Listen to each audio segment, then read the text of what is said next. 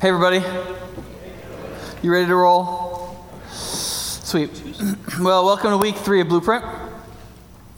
The uh, first, um, in case you're newer with us, Blueprint is a series we're doing focusing on the basics of Christian faith lived out and how to have an unstuck and uncluttered life, an unstuck and uncluttered spiritual life, and then ultimately, because churches are made up of people, an unstuck and uncluttered church. The first two weeks were on the connections we need to make. These two weeks are on the growth that we want to see, and then in our lives. And then the last two weeks is on service. So it's connect with God, connect with others, grow in our understanding of the gospel and knowledge of the Bible, serve the city, and reach the world. So this is week three. See? Blueprint. One, two, three. um, oops, that's too far. One of the realizations that tends to start to happen to people at some point is we begin to realize that we need to grow. Now, you might be saying to me, Nick, that's actually not true. Only 3% of the American population are lifelong learners. And you'd be possibly right, depending on whether or not those studies are any good.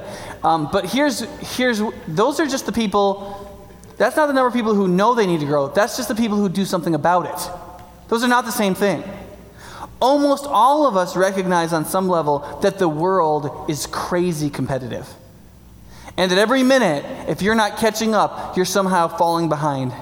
Right? We also know that in most of the failures in our lives, though there may be, have been other contributing factors, we played a pretty significant role in what happened, and we could have not. And so growing would be great.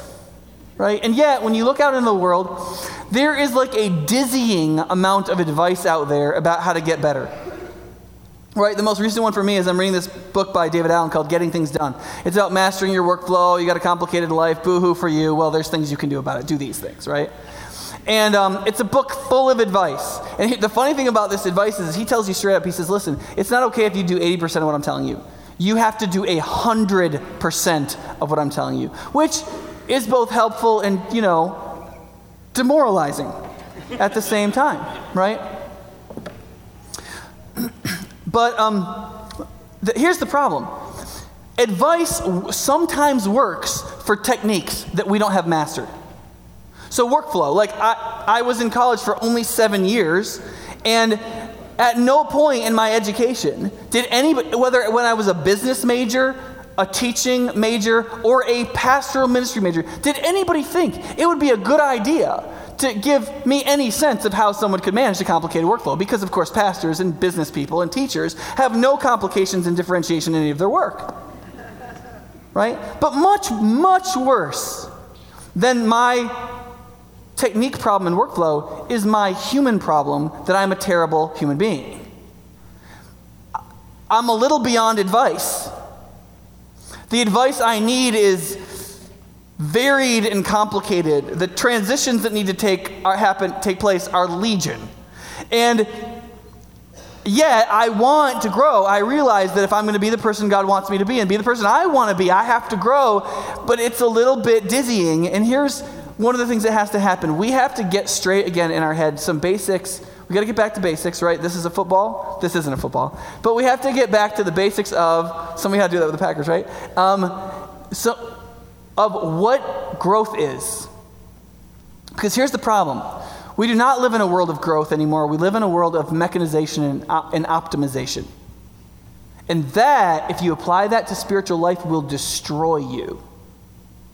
It'll just make you angry, cluttered, stuck, upset, stressed out. You'll be going to your doctor more than you need to. This is an eggplant.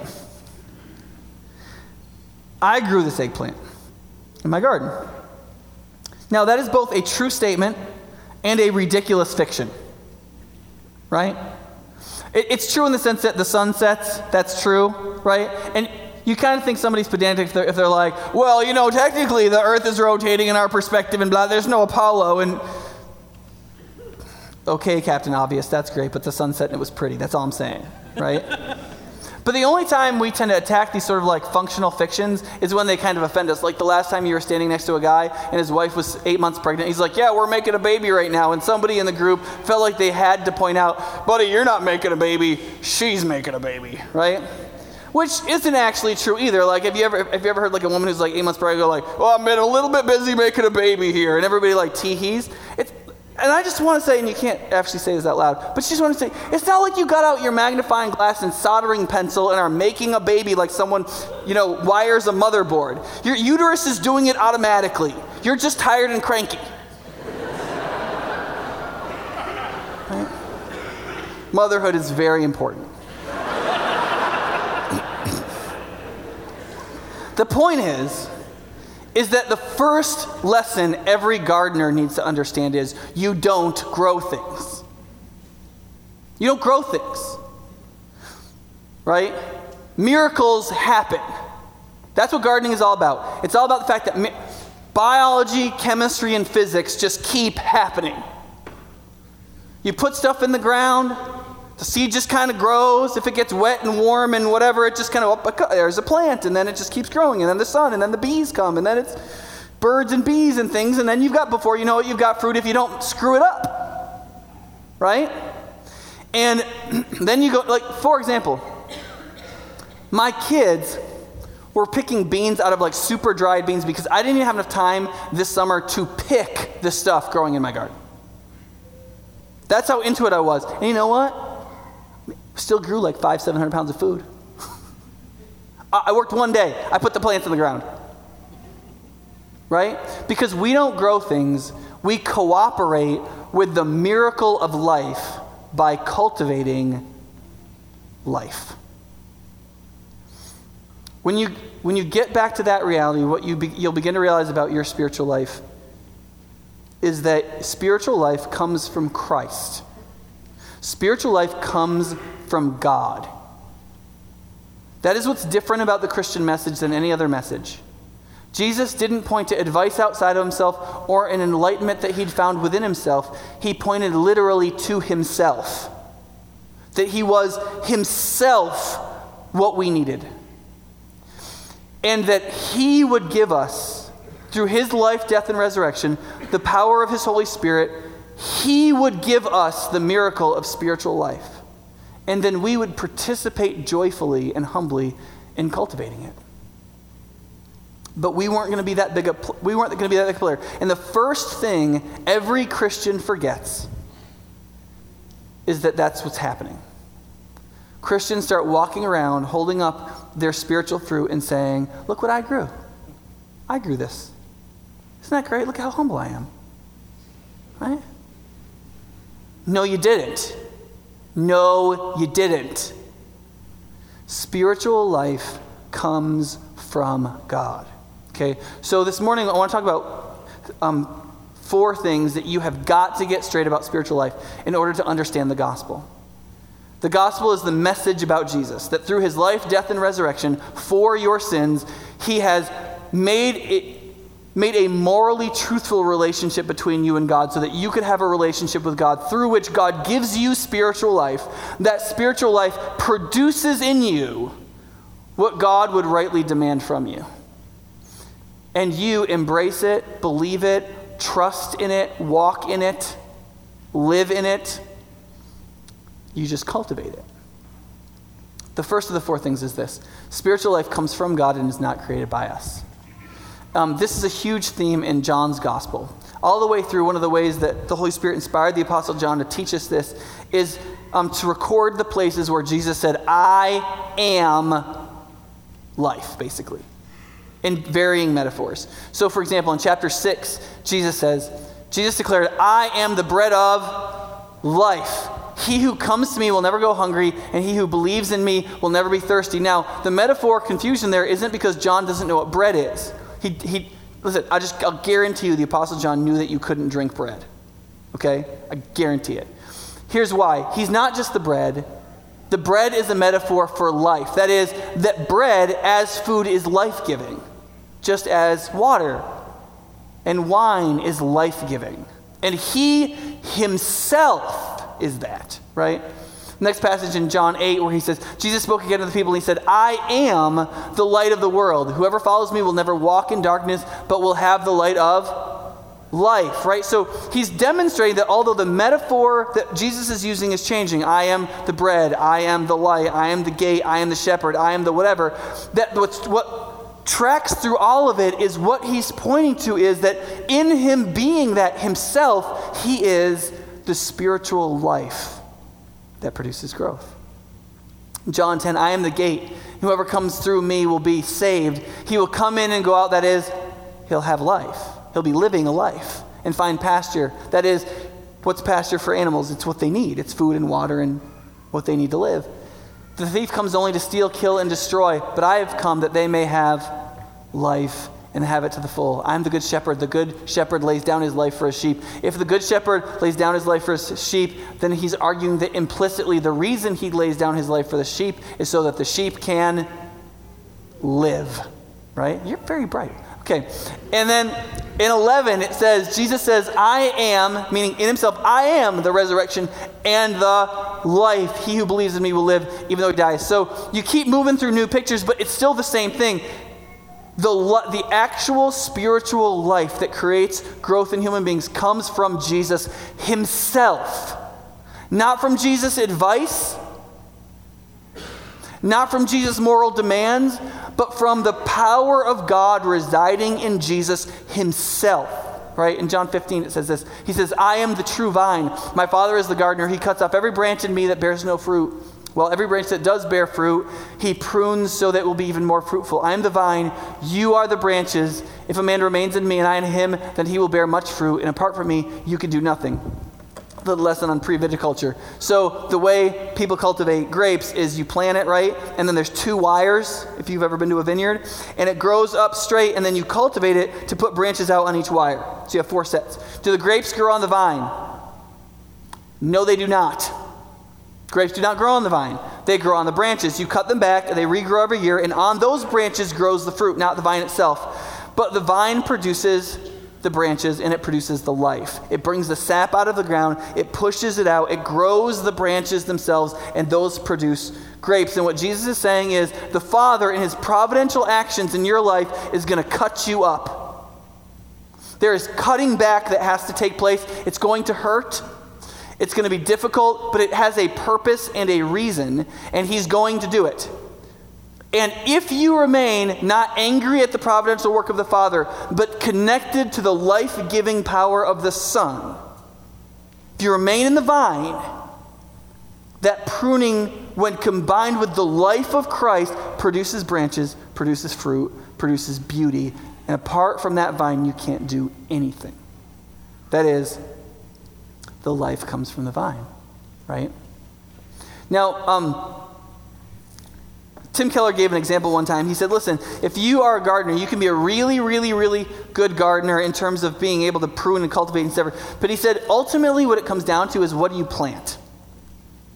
If you don't plant the right thing, you got a problem, right? So my kids open up the, all those dead beans that we didn't pick in time, and they save these so they wouldn't have to pay the $2 to plant beans for next year, right? And then I've collected these rocks and twigs and dead leaves. See, this has more diversity, right? Now, here's the thing you can plant both of these, and you can water them, and you can buy pruning shears to be ready to prune what they grow, but there's a big difference. You see? And in, one sense, this is Jesus, this would be Jesus' implicit claim about why following him really is different. Because people say, well, religions are all the same. They have the same spiritual disciplines and they're looking for the same ethical outcomes. Uh huh. And you can have two people who want to garden and grow beans, and they're ready to do the same cultivation, and they both want beans, and they each plant different things. You're going to get massively different outcomes. Even though a lot of the ideas are very similar, there has to be a source. Jesus is saying, whatever you think that practices are, and whatever you're after, the thing that actually matters more than anything else is the source of actual life. It has to produce life. And it's not you, it has to come, Jesus claims. He's saying it has to come from Him. All right.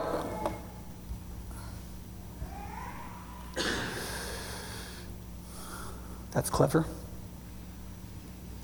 Another way, if you like to have another metaphor of this, is in John's one of John's last epistles in the, the book of First John. It's just only four or five pages, but he starts getting to the end of the book and he starts explaining why there would be a trans, transformation in us, and it's not because we're performing things because Jesus gave us good moral advice. In each case, he says, "Here's what happens: it's when somebody is, and the metaphor uses, born of God. Uh, it's, it's just a, it's just a birthing metaphor rather than an agricultural metaphor. It's giving life." That it's that people live like Jesus when they've been changed by Jesus. From the inside out because of the spiritual power that he gives. And we have to get that one straight. The second thing is this that access to spiritual life comes to us in the form of news. Actual spiritual life comes to us in the form of news. The word gospel means good news. Lots of people love to focus on the first word and they forget about the second one.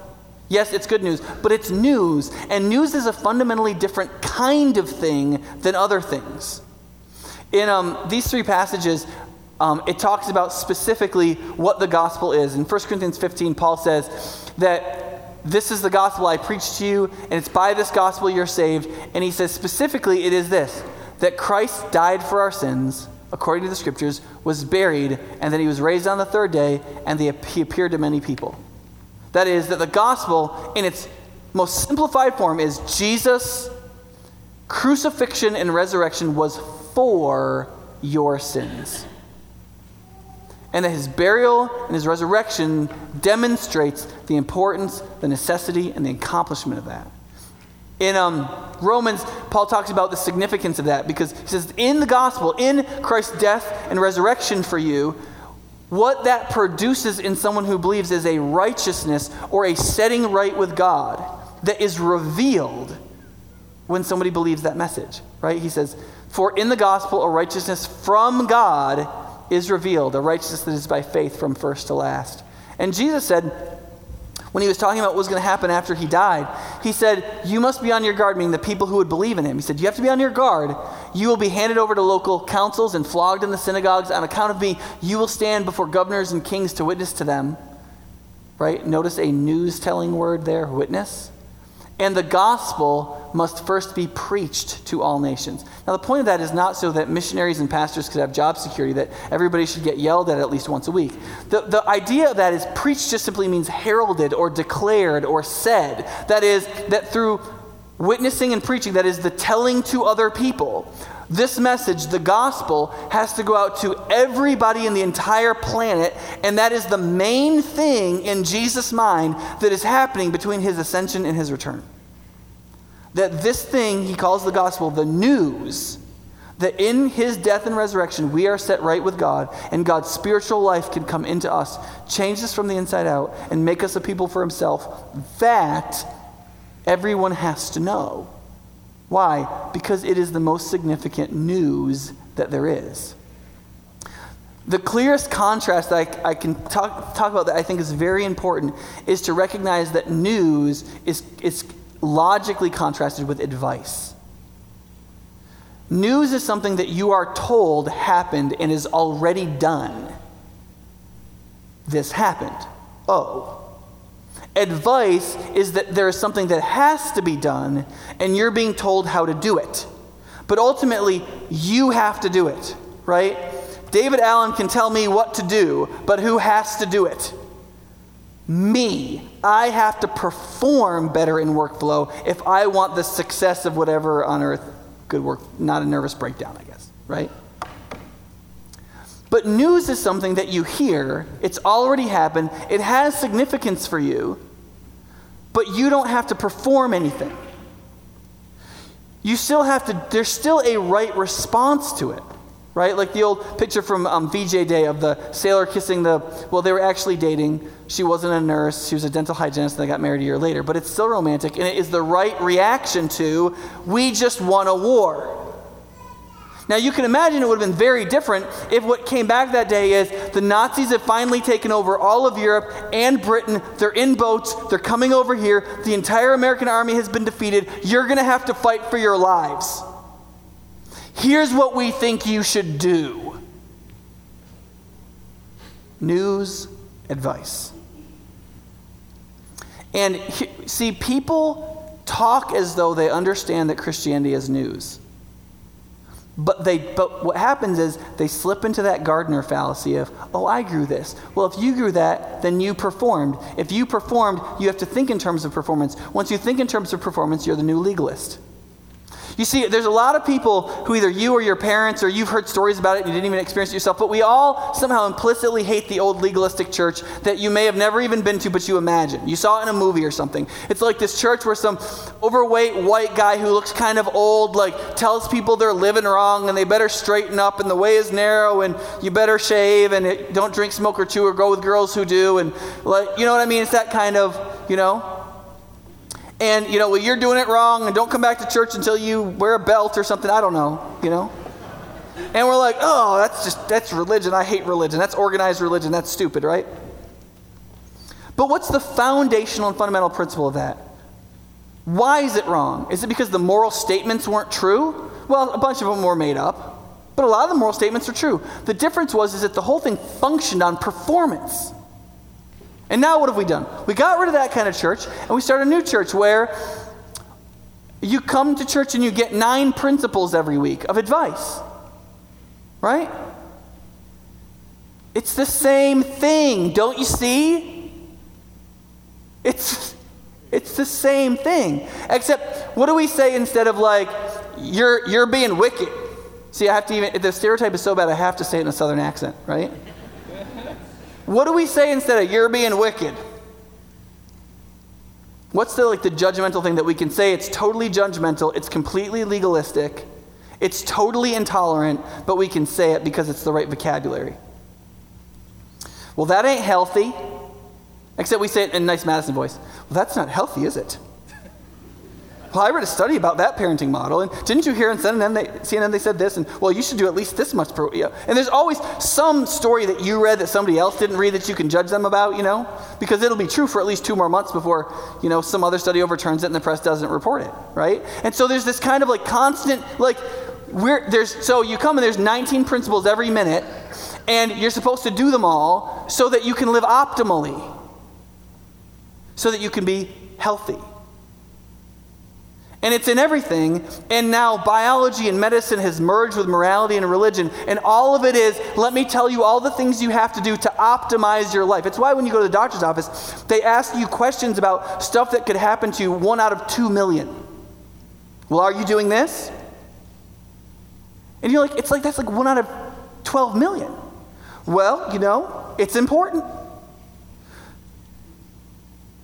The problem is optimization and things not being optimally healthy. And the old legalism is the same thing with a different accent. It has modified language. It's the same stuff. The hope for your life to go well is that you perform it properly according to this set of principles and the advice that I'm now going to give you and I will psychologize the Bible and I will quote studies so that you believe in it instead of that you believe in the Bible because it's God's word. And I will be we'll all be just as legalistic, but because we use tolerance language and we put it in a metaphor of health rather than of morality, it'll go over fine. It's the same thing. And all along, Jesus has been saying, You get your spiritual life from me. If you don't, the thing you need, I want to give you. You don't optimize advice. You don't beat people over the heads and, and try to judge and guilt them into it or pride them into it. You just, you connect yourself to the vine. You eat the spiritual bread. You, you see the spiritual light and walk in its light. You walk behind the spiritual shepherd. You go through the spiritual gate. You it's news, it's not advice. In order to understand the gospel, we have to constantly be coaching ourselves in what the gospel is not. The gospel is a gift, not a wage. Right? It's something somebody freely gives you you don't deserve. It's not something you earn that they have to pay out. Whether that's in the sense of like, hey, I did the job, here's your bill, you need to pay it, or whether it's the like, well, I'm a person and I deserve all these things and you should give them to me. Whether it's an entitlement mindset or a performance mindset that makes you feel like you deserve something from God. You don't deserve anything from God, Scripture teaches all the way through, but God generously gives you as a gift the thing you need. And you didn't earn it, and you aren't entitled to it. Or that the gospel is a promise, not a job to do. The biblical language is it's um, faith versus works. But if you're having faith, that, that presumes an object, right? If you're cultivating something, what are you cultivating? A plant, right? If you're if you're putting your faith in something, it hasn't happened, you believe it's going to happen, what are you by definition doing? You're believing a promise. God has told you, He said, this will happen. Do this, trust this, believe that. And faith is saying, I believe that. What would it look like to trust? Or by atonement rather than affirmation. There are to- it's a totally different motivational structure if you believe somebody has made you right when you weren't right, as opposed to wanting something just someone to just to affirm you that you are okay. Right? It's why I don't think when somebody when somebody says, "Oh, sorry," you should be like, "Oh, it's no big deal." I, I don't think that's helpful. Uh, imagine like you were supposed to do security rounds. That was your job. You, you were like the non-security guard security guard. I actually did this job where you go around and you look at all the lights and make sure they're green and not red. Right? And let's say you walked past one and it actually flooded the first floor of this building and cost created $18 million in damage. Okay? And you go into your boss's office and you're like, oh man, I'm kind of sorry about that, right? Like he is not going to go, you know what? It's no big deal. Just a little water. Just a little H2O. I mean, if you took all the space out of those cells, it's nothing. You know, uh, those, those atoms, you know, it's 99% nothing. So, I mean, what even happened, right? Well, here, here's your only hope, right? Your only hope is that the insurance company interposes on your behalf, right? That's your, that's your only hope. That the insurance company interposes $18 million so that you can be free of the damage that you caused. And if and when that happens, are you set right? Yes in one sense, is it similar to somebody saying, oh, it's no big deal, whatever? As opposed, it is, but you see how it, it does something totally different. In one case, if somebody's like, oh, it's no big deal, it's just a little water, what does that mean? You're being told you are above reality. That's what you're being told. You did something objectively morally wrong, and somebody goes, eh, no big deal. Yeah, I'm going to suspend reality to affirm you. It's cool. Whatever. It's not cool. Reality dictates that you're. I mean, it's just. It's, it's insanity, right? But we, we, we act like this is true and we affirm each other that it is true. It's not true and it's not okay. What we need is somebody to interpose and make things right because they're not right. And when somebody does that, do you know what it produces? It doesn't produce pride and it doesn't produce fear because you see, if somebody says, oh, it's okay, is it really okay? Probably not. It's probably not okay. It's like the person you did something to them, and they're like, "Oh, it's fine, cool. It's, it's, it's forgotten, whatever. It's, it's cool." And then they like they slowly stop speaking to you. Right? It's not okay. And so when somebody says, "Oh, it's no big deal, whatever," affirmation, you're affirmed, it's fine. What does that produce? It produces fear and pride. I'm above reality, or maybe it's not okay. But you see, when somebody actually interposes and makes things right, and then offers pardon it doesn't produce fear and pride. The fear is gone because you know the restoration has actually happened. Right? If you're the security guard, the, the building people can't come to you be like, Where's our 18 million? You know they got their 18 million. They can't do a thing to you. Like, you got your 18 million, they paid it out. What, what are you trying to do? You know you're okay. So the fear is gone, and you're still an idiot. So the pride is gone. Right? But what actually does happen and what floods in is joy because that weight goes off your shoulders. Thankfulness that somebody interposed on your behalf. You'll be the one person in America who loves insurance companies, you know? Is actually thankful for the service that they provide, right? And then you'll be humbled by the fact that you're an enormous failure at your job. And it might change your character to take what you do more seriously. Do you see how all of those things are good?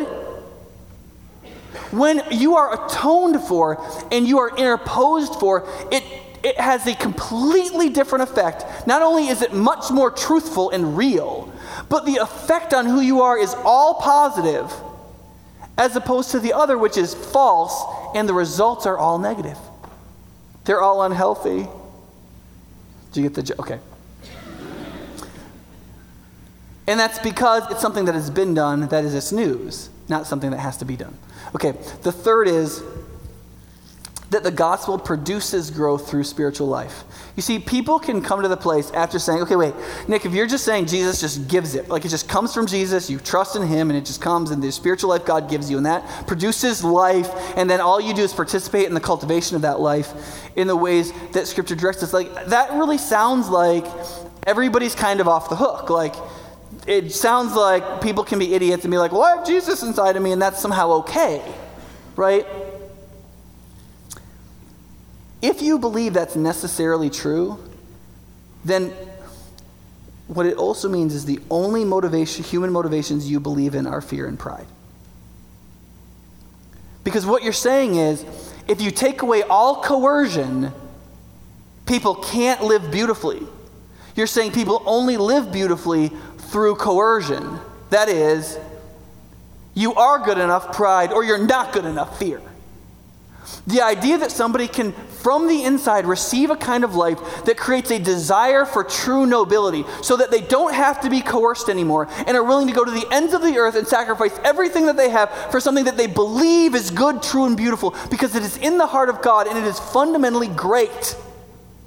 You, it just means you're just too cynical about that. You, you don't have any capacity to believe it. A, you're wrong, and B, it's very small minded. And what the gospel ultimately does is there's a certain level on which that is left there as kind of a safety net. I mean, Jesus says, look, if you don't abide in me, you're going to get cut off and burned in that fire, and that's not going to work. Like, there's a certain five feet on the ground safety net of that. But all of the motivational structure of Christian faith exists above that. That is, when the spiritual life of Jesus comes into you, when you see the good, the truth, and the beauty of Christ, and when you follow him as shepherd, when you walk into the light that he gives, when you eat the bread of life, it does something inside of you. It puts a thirst for nobility into you that didn't exist before in a way that Jesus lays out that is self sacrificial and courageous and great, and you want to live into it. Not every minute, there's all kinds of sins that you're still wanting to do, but there's a drive for that that isn't there before, and that is what produces growth. Anytime a person who claims to be a Christian is utilizing the five feet off the floor, bottom level motivation of fear and pride to help get them to do the right spiritual thing, it's never going to last, it's never going to get you anywhere, it's not useful growth. It might keep you from actually hitting the floor. It might just barely keep you in the game, but it's not going to produce Christ likeness. When did Jesus say people would be filled with righteousness? Do you remember? There's a place in the Bible that says, if you do this, you will be filled with righteousness. Do you remember what he says? It's this. He says, those who, it's in the Beatitudes, those who, blessed are those who hunger and thirst for righteousness, for they will be filled. You see, it's when Christ's spiritual life motivates you from the inside. To, you, you hunger and you thirst to live beautifully, justly, rightly, towards all people, towards God, towards all of creation, in yourself. When you long for that, you thirst for it, Jesus says, you'll be filled. Because that's when that spiritual life is bubbling up inside of you and it's unleashed in beauty. And you will find what you're looking for.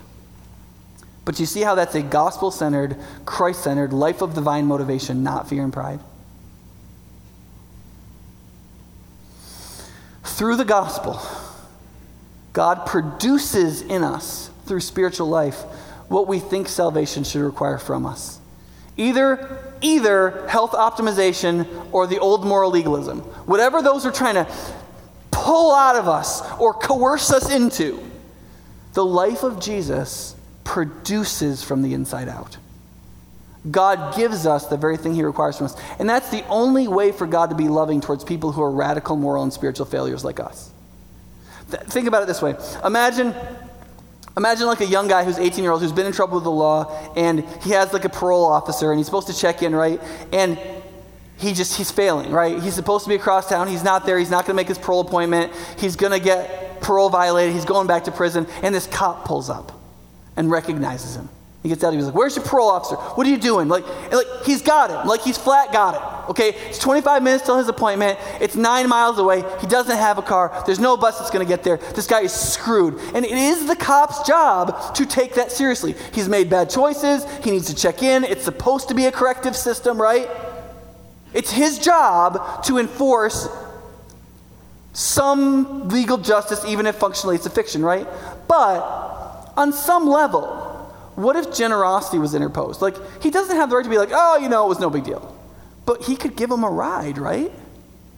Like, what if he's like, oh man, you're 25 minutes till your thing. You get, get in the car, we got to roll.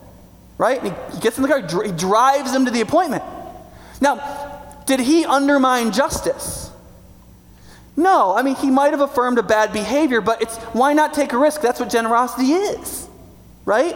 And so he does it, and hopefully that self sacrifice and the ex- Giving somebody grace will create a motivation of, wait, at least this guy's not against me, and maybe that, and maybe we can, and, right?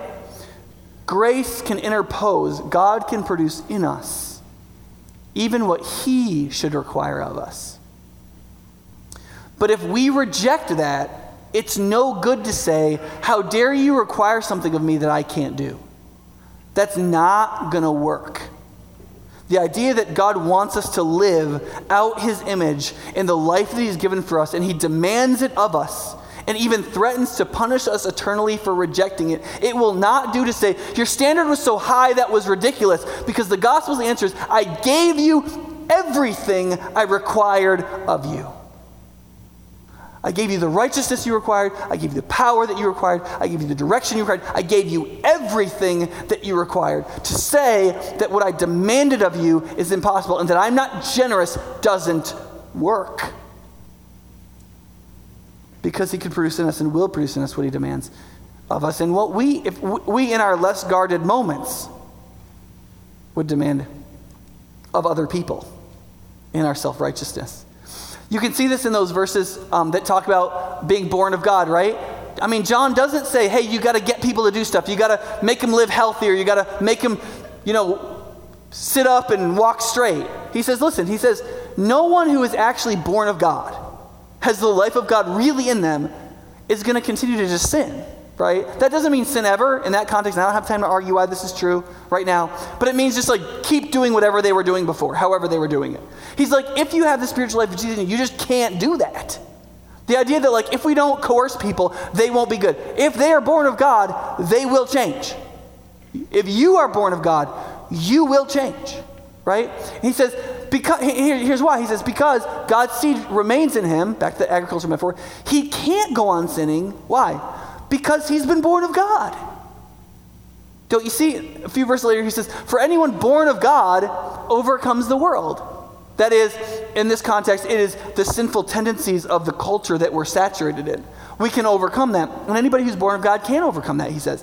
He says, This is the victory that has overcome the world. And then what does he say?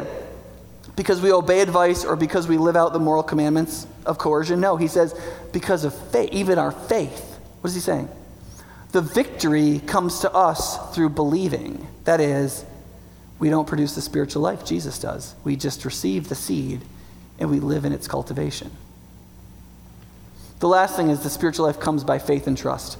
Because here's the thing you might be like, okay, so then what the heck are we supposed to do, Nick? I mean, we come to church every week. Like, it seems like there's a lot of activity. Like, I mean, if all we do is receive the spiritual life of God, I mean, isn't that a little like, I don't know. I mean, like, what, what, is, what is our job then? I mean, you said we, we cultivate, right? Yeah. Christian cultivation is essentially asking, what would faith and trust look like in this situation? If I were to actually trust the real Jesus, and if I were actually to believe him and act like I believe him, what would that look like in this situation? That's all Christian godliness ever is. And the reason we do things like read the Bible is because if you ask yourself the question, what would faith, what would trusting Jesus look like, you kind of have to know something about Jesus. Right? So now it's not like, well, if you don't read your Bible, God's not going to like you because he's shallow like that. It's like, oh wait, so my whole the whole this whole thing I'm doing is trusting Jesus. I should probably learn about Jesus. Where can we find out about Jesus? Oh, in scripture. Maybe I should read that. Right? Or maybe I should listen to preaching about the scriptures in which Jesus has talked about. Or maybe I should get into a mentoring relationship with somebody who knows a lot about Jesus and can help me reason through what it looks like to trust Jesus. Or, or, or, or, right? The best way to understand how to respond to the gospel is to just simply look at how the Bible describes the gospel. What does the Bible say the gospel is, right? The gospel is, well, gospel means news. The, the Bible says it's by grace that it is, a, it is a free gift on the basis of God's generosity. It's a gift. If we're supposed to have faith in something, it's by definition a promise.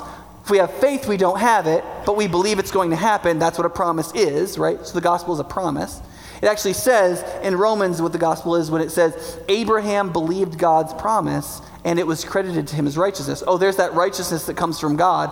How did Abraham get it? He believed God's promise, right? And it's restitution and atonement, right? It says that Jesus died for our sins, that Jesus interposed himself into our moral debt and spiritual death, right? And it's rescue. Okay, so now the question is, how would we how do you respond to those things? You see, once you get straight what the gospel is, once you understand the gospel, what we're doing starts getting really clear. And there's a lot of other stuff and other feelings and stresses that have imposed themselves on your Christian life that you can get rid of. You don't need them. You can get unstuck and uncluttered. You don't need the guilt for you because you haven't read your Bible in three days. It doesn't even say in the Bible you're supposed to read your Bible every day. That's not a thing. People just do it because it's great. If the Bible's the Word of God, why not read it every day? Right?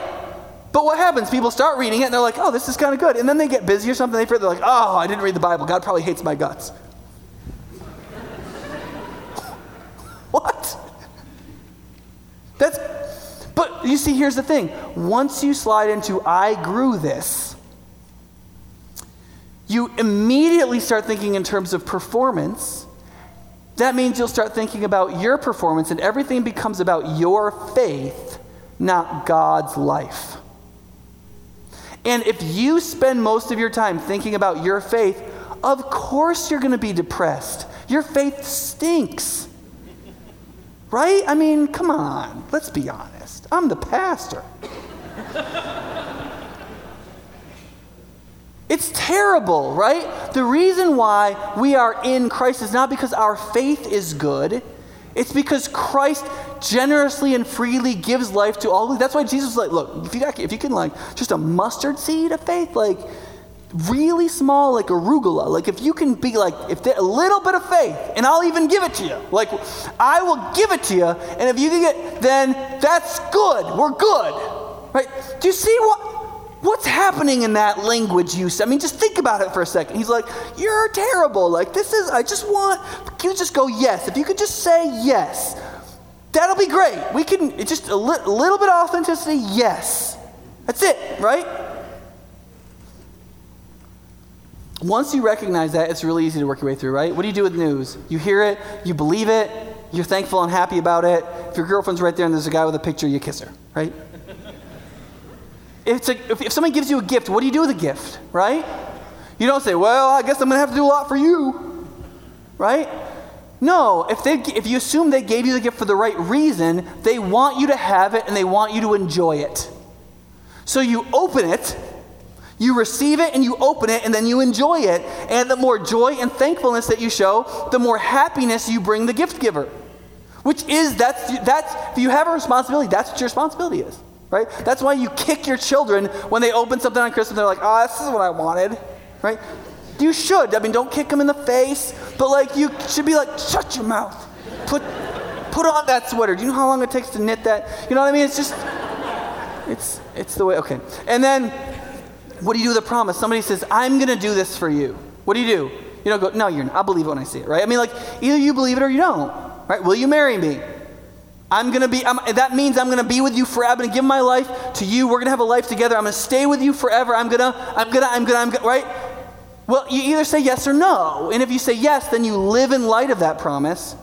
You show them day in and day out that you believe it, right? Same thing with restitution and atonement. When somebody makes you right, when they interpose themselves and wipe out your debt or they make something right that was wrong, you acknowledge it. You say, You're right, I did that. I needed you to do that for me. Thank you so much for doing it. It humbles me, it helps me. I have so much joy. Thank you so much. You enjoy the relationship with the person who helped you. And then with a rescue, you just you, you quit kicking and screaming, right? I mean, the worst thing is try to help somebody. I, mean, I don't know who's been a lifeguard, but like, it's just the, the first thing they teach you in lifeguarding is like, you know, it'd be great if you could just swim up to somebody and help them.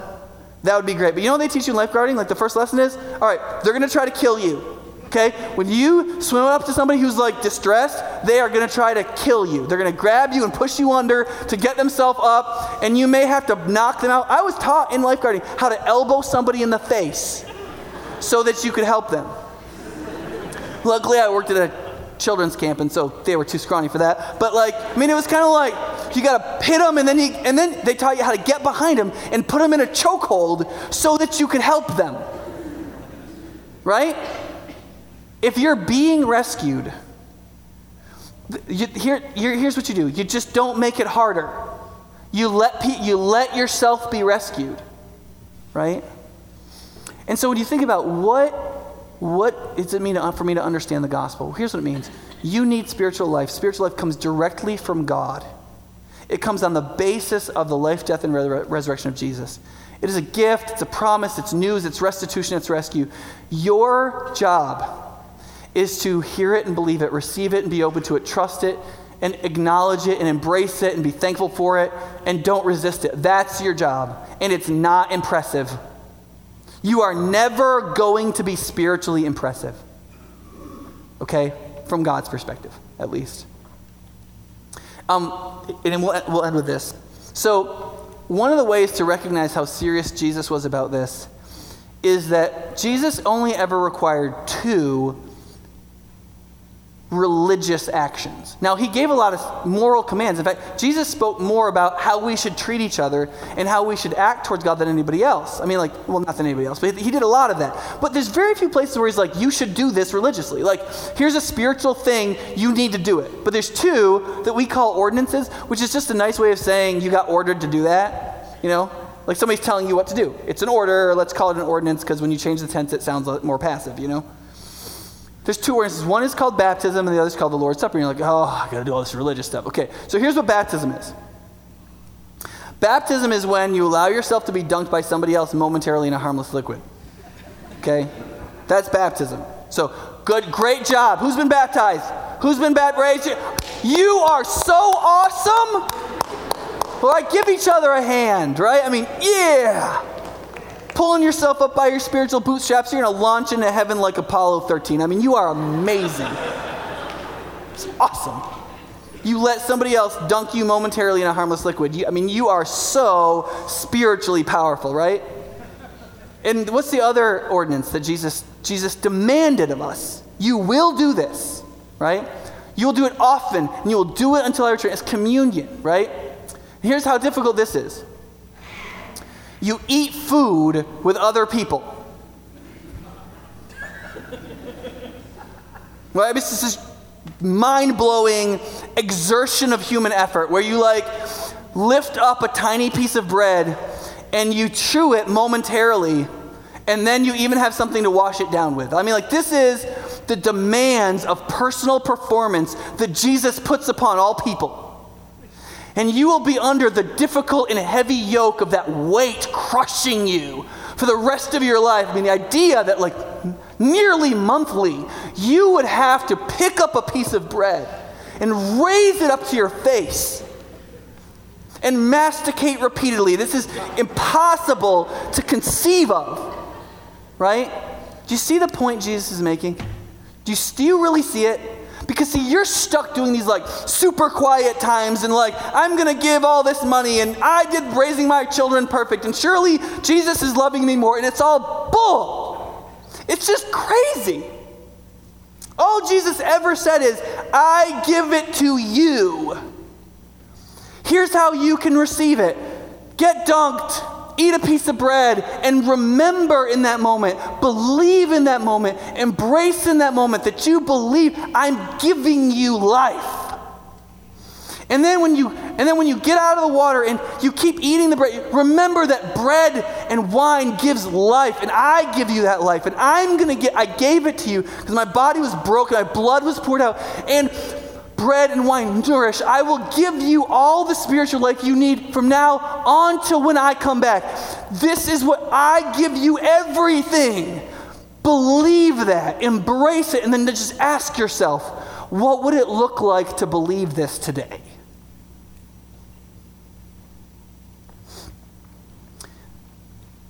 If, if we understood that we Christians, if we Christians understood the gospel, we would be nearly infinitely more godly, nearly effortlessly.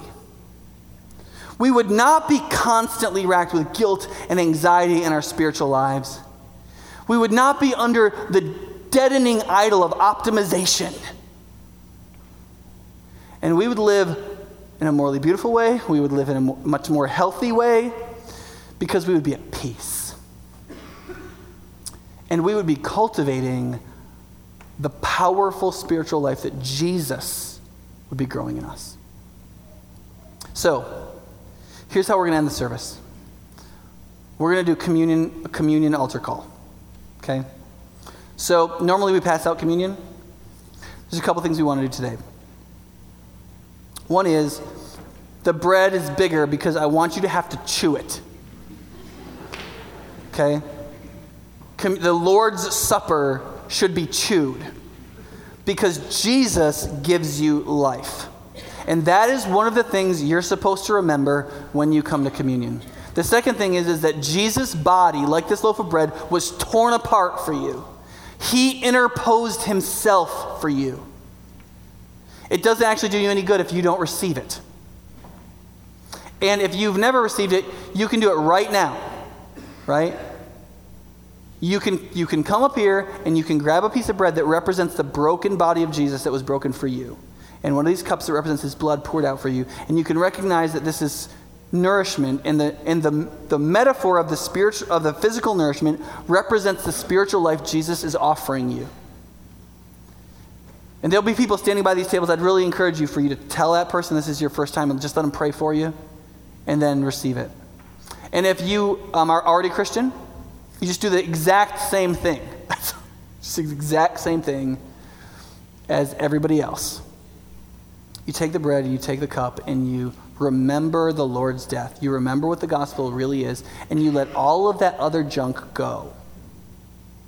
You push the clutter off the cliff you look to the cross itself, you receive the peace that comes from it, and you walk out of here a free man or woman. And then you just ask yourself, what's it going to look like to trust that Jesus today? How do I cooperate with the seed and the growth that Jesus is creating in me? How do I do that? And we'll talk more about that next week and, you know, until I die, probably, weekly, approximately. So I'll pray. The worship band is going to play some music, some worship songs. You sing, worship to God, because all we're doing is thanking and being joyful, right? Sing, come up and receive this. Use the next 10 or 12 minutes to love Jesus and go ahead and like silence the, the, um, the first drive or thing, things on your phone to tell you how the Packers are doing before you get out of here, because it's going to be the same when you find out 20 minutes from now, okay? So just take 10 minutes to worship the God of the universe, and then we'll go and just sort of worship Aaron for the rest of the day. Okay? Just th- I'm just kidding about that last bit. All right, let's pray. Father, please help us to focus on what the gospel is, the good news of Jesus, and please free us from the stuck, cluttered advice, performance, nonsense that we constantly allow our hearts to, to, to fall into. Help us to see the purity that spiritual life comes from you. You have interposed Jesus for us we can trust you and we can be changed and different and free and new. And we pr- I pray that right now you would be helping people receive that, whether it's for the first time or for the 150 whatever time. Help us to overcome the emotional things holding us back and help us to walk with you. Holy Spirit, please come and do something in us right now. We pray in Jesus' name. Why don't we stand together and then um, when you're ready,